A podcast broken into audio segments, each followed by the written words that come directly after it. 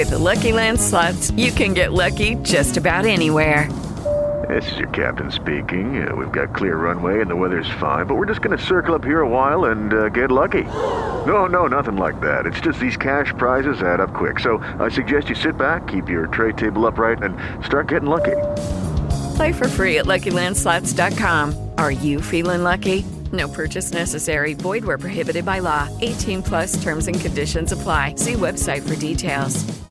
Hello, it is Ryan, and I was on a flight the other day playing one of my favorite social spin slot games on chumbacasino.com. I looked over the person sitting next to me, and you know what they were doing? They were also playing Chumba Casino. Coincidence? I think not. Everybody's loving having fun with it. Chumba Casino is home to hundreds of casino style games that you can play for free anytime, anywhere even at 30,000 feet. So sign up now at ChumbaCasino.com to claim your free welcome bonus. That's ChumbaCasino.com and live the Chumba life. No purchase necessary. VGW. Void were prohibited by law. See terms and conditions. 18 plus.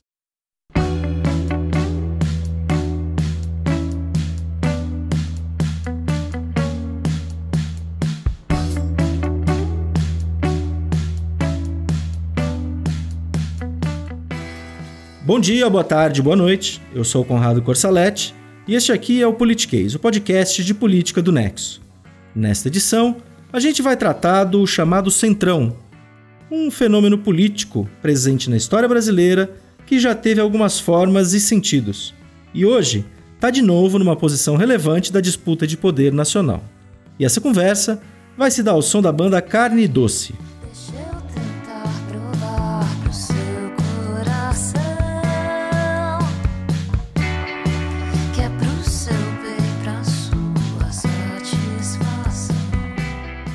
Você deve ter ouvido muito essa palavra no noticiário político, Centrão.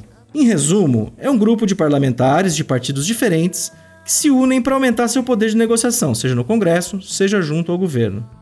Mas qual é o pano de fundo dessa estratégia?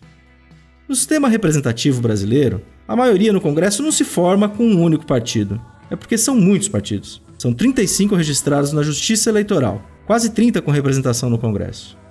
A lógica do Centrão, portanto, é unir forças num sistema partidário fragmentado. Essa é a lógica que está por trás do atual Centrão, o Centrão versão 2018. Um Centrão, aliás, que se uniu antes mesmo da eleição para presidente da República e para o Congresso. Se uniu para influir já na campanha eleitoral. Mas vamos voltar às versões iniciais dos centrões da nossa história recente. Vamos voltar à segunda metade da década de 80. O Brasil saiu de um longo período de ditadura militar e discutiu uma nova Constituição. Para elaborar essa Constituição, a população elegeu uma Assembleia Nacional Constituinte. Os parlamentares queriam criar e votar a principal lei do país, que é a Constituição.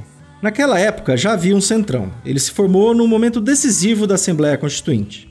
Os trabalhos da Assembleia tiveram várias fases, várias etapas. Sugestões da população, subcomissões temáticas, comissões temáticas e assim as propostas iam surgindo. Aí chegou a fase da Comissão de Sistematização, que organizar tudo para levar o projeto de Constituição e as emendas ao plenário, onde todos os parlamentares aprovam ou rejeitam as propostas.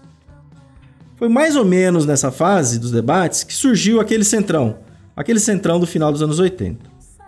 Como essa discussão tem vários meandros, o Politiquês foi ouvir dois cientistas políticos que fazem relatos complementares daquele momento. Primeiro, vamos ouvir o Sérgio Braga, professor do programa de pós-graduação em ciência política da Universidade Federal do Paraná. O que era o centrão da Assembleia Constituinte e para que ele foi formado? Ele foi formado mais ou menos no meio da, cons- da Constituinte, né?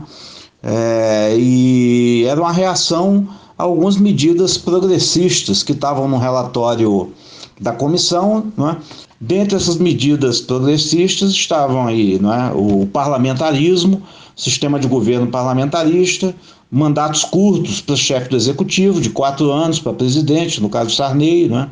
chefe de governo, e é, a concessão de vários direitos sociais e, e limitações né, a, um, a um uso é, ao direito de propriedade, né, combatendo o uso antissocial do direito de propriedade. Então, na verdade, o Centrão era um, um, um agrupamento né, de centro-direita formado por remanescentes da ditadura, da antiga arena, que aderiram de última hora ao governo, e por, pelos membros mais conservadores do PMDB. Sérgio falou aqui do José Sarney, vice que assumiu o governo com a morte do Tancredo Neves em 85. O Centrão conseguiu garantir ao Sarney um mandato de cinco anos e não de quatro. O professor citou também a Arena e o PMDB. Na ditadura, eram os únicos partidos permitidos pelos generais, a Arena governista e o PMDB, que era na verdade o MDB, a oposição que os militares deixavam existir. No processo de abertura lenta e gradual do regime militar, foram permitidos novos partidos. E eram esses novos partidos, muitos deles formados por velhos políticos, que estavam ali no debate da Assembleia Constituinte. O Politiquês ouviu também a Sandra Gomes, professora do Departamento de Políticas Públicas da Universidade Federal do Rio Grande do Norte. Ela fala de uma particularidade do Centrão da Constituinte que não se vê no Centrão de 2018. Esse Centrão, e diferentemente do, do que é hoje, é, ele era uh, composto por partidos grandes.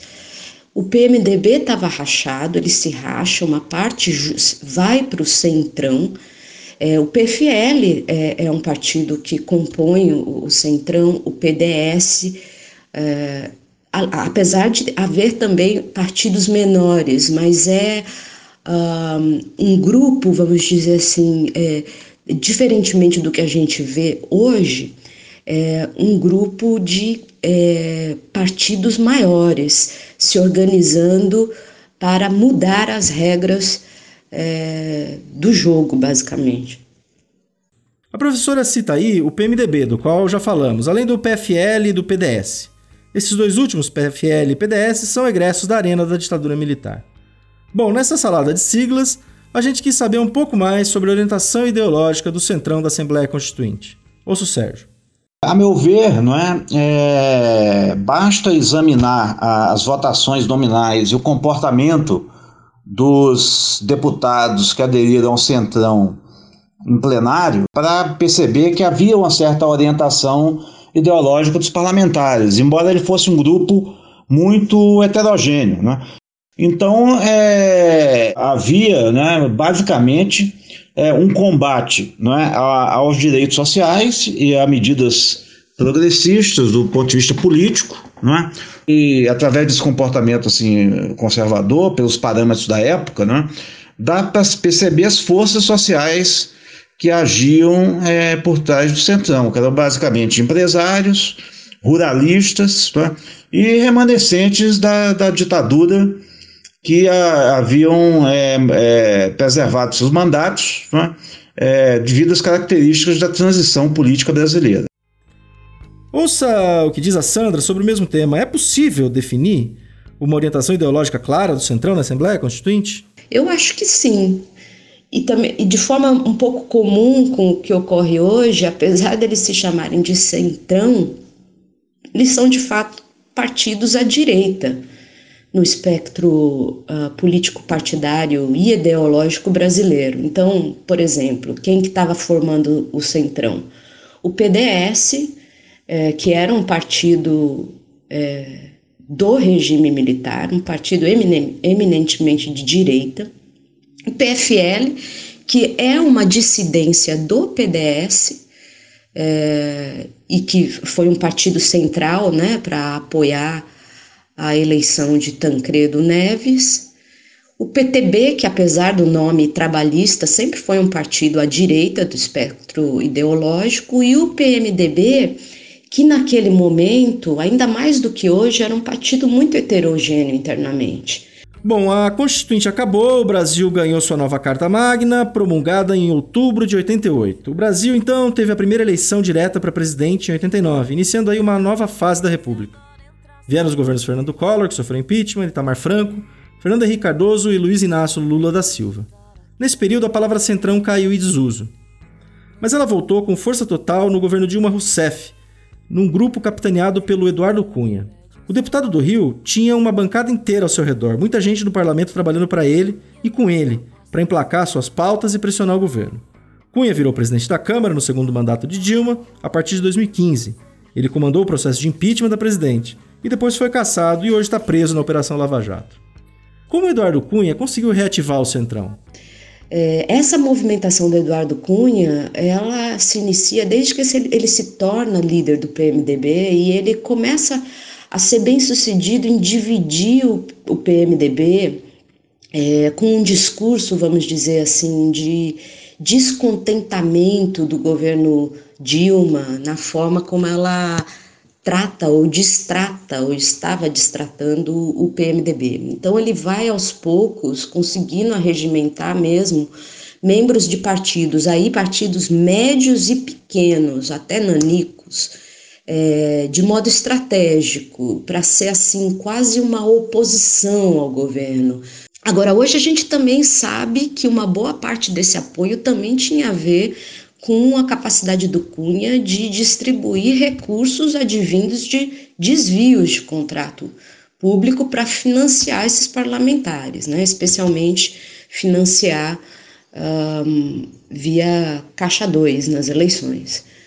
É, então, no auge dessa, dessa discussão, o Centrão teria alcançado é, algo como um número de 10 partidos e talvez um número estimado de 200 parlamentares. Então, é realmente um número significativo.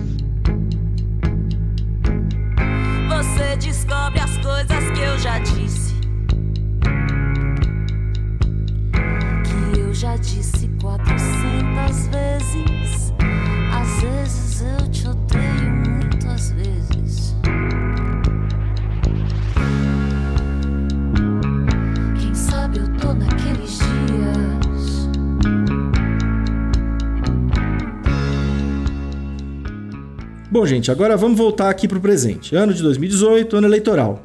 Boa parte dos grandes e médios partidos está envolvida em esquemas de corrupção, muitos deles revelados pela Operação Lava Jato. Entram aí os grandes, PT, MDB, PSDB, e os médios, esses que fazem parte do Centrão e acabam sendo mais comumente ligados a práticas fisiológicas. Agora, esse modelo de organização do Centrão, o próprio Centrão, é algo ruim para a política? Ou trata-se de um fenômeno legítimo? Eu acho que ele, ele é ruim, não é? Se for entendido num, termo, nos termos da Constituinte de 88, não é?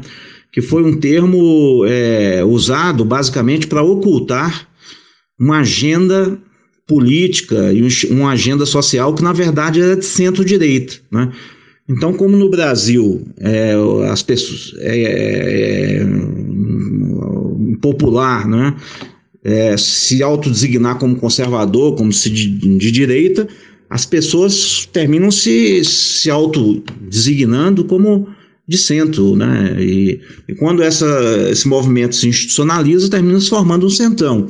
Então, nesse caso aí é negativo porque oculta, né?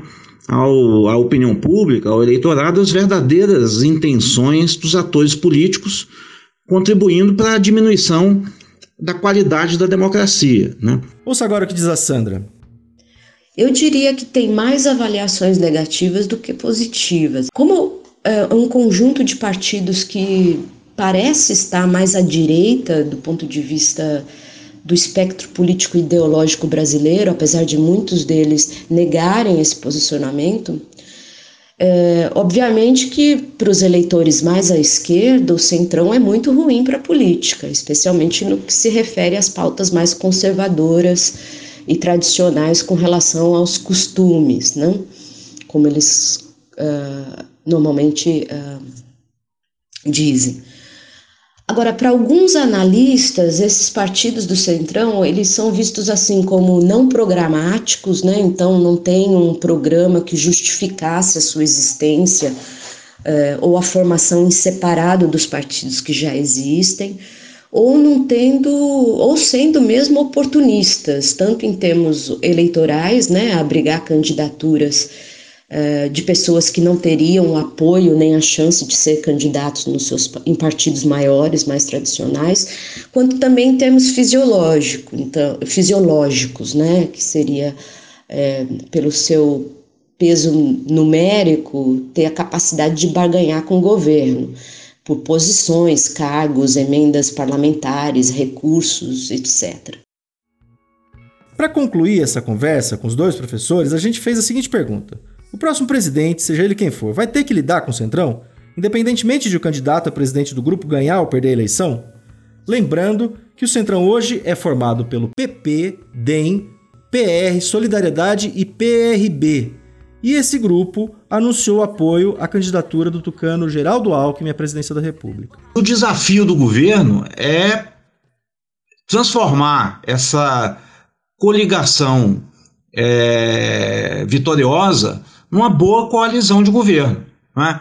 Isso pode ser feito de várias formas. Pode ser feito através de formas intransparentes, através do fisiologismo, ou pode ser feito através de uma coligação mais programática.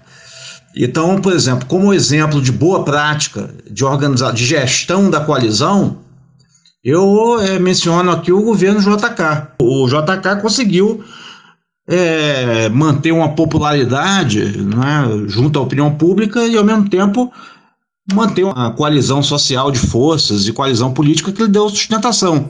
Ouça agora a Sandra sobre o futuro do Centrão. O que vai acontecer para o próximo presidente com relação ao Centrão, tudo depende do tamanho dessas bancadas nas eleições que são que estão muito atípicas em muitos aspectos, né? Mas parece claro, por exemplo, que alguns partidos, como o PP, estão apostando todas as suas fichas em eleger uma grande bancada parlamentar.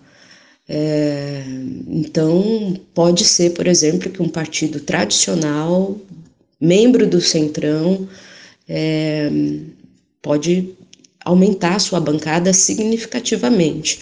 Por fim, a Sandra fez uma observação bastante pertinente nesse nosso debate. Ouça a professora da Universidade Federal do Rio Grande do Norte. Eu acho que o uso da palavra que parece ser muito estratégico. É, então, é, parece que a palavra centrão dá um sentido assim de mais moderação, de forças que têm maioria, é, de que tem um potencial de articulação, né, de um grupo que faz pontes, mesmo quando na prática é, as forças que formam o, o, o, centrão em diferentes momentos do tempo é, são na prática partidos mais à direita do espectro partidário ideológico brasileiro. Então isso parece ser comum, né? Mas é, eles, esses grupos, o Centrão tem muitas diferenças ao longo do tempo. O que eu enxergo mais claramente é que o Centrão é, na Constituinte era um grupo que arregimentava os grandes partidos, PFL, PDS e parte do PMDB, descontentes com o resultado é, do conteúdo mesmo da proposta de Constituição que estava chegando para ser votada em plenário.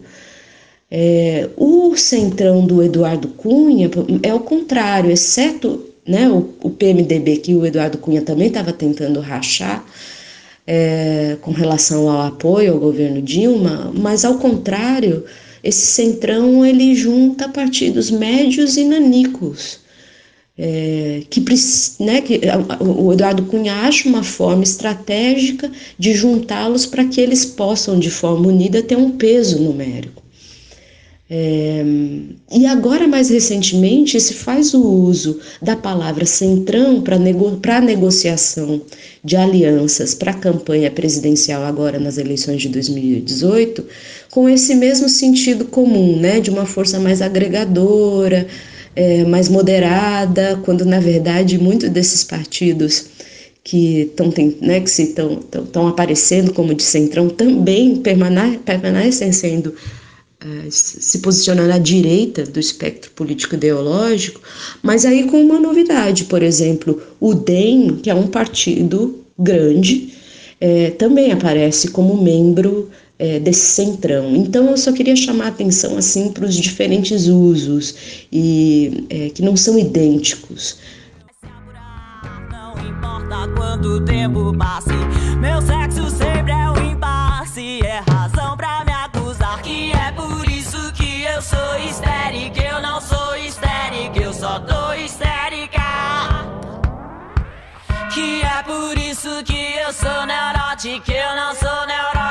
eu só tô neurótica. Que é mod eu ser selvática. Meu bem, eu sempre fui selvática. E é bom que você se cuide, não vai ter quem lhe acude quando eu quiser te capar. É isso aí, pessoal. Vamos agora para nossa dica de livro de política da semana. E quem dá a dica é a Michelle Oliveira, jornalista que já cobriu três eleições brasileiras. E a dica dela é diferente das que a gente está acostumado a ouvir aqui no Politiquês. Vai lá, Michele. Minha dica de leitura é o Quem Manda Aqui, um livro sobre política para crianças de André Rodrigues, Larissa Ribeiro, Paulo Desgualdo e Pedro Marcum. Ele foi publicado em 2015 pela Companhia das Letrinhas. É, ele traz ilustrações e, claro, uma linguagem lúdica para tratar de poder e democracia, falando de reis, escravos índios e negros, ditadores militares e eleições diretas. Acho que numa época em que a algeriza a política e os partidos só cresce, o livro é uma boa oportunidade de falar com os pequenos sobre organização política e representatividade.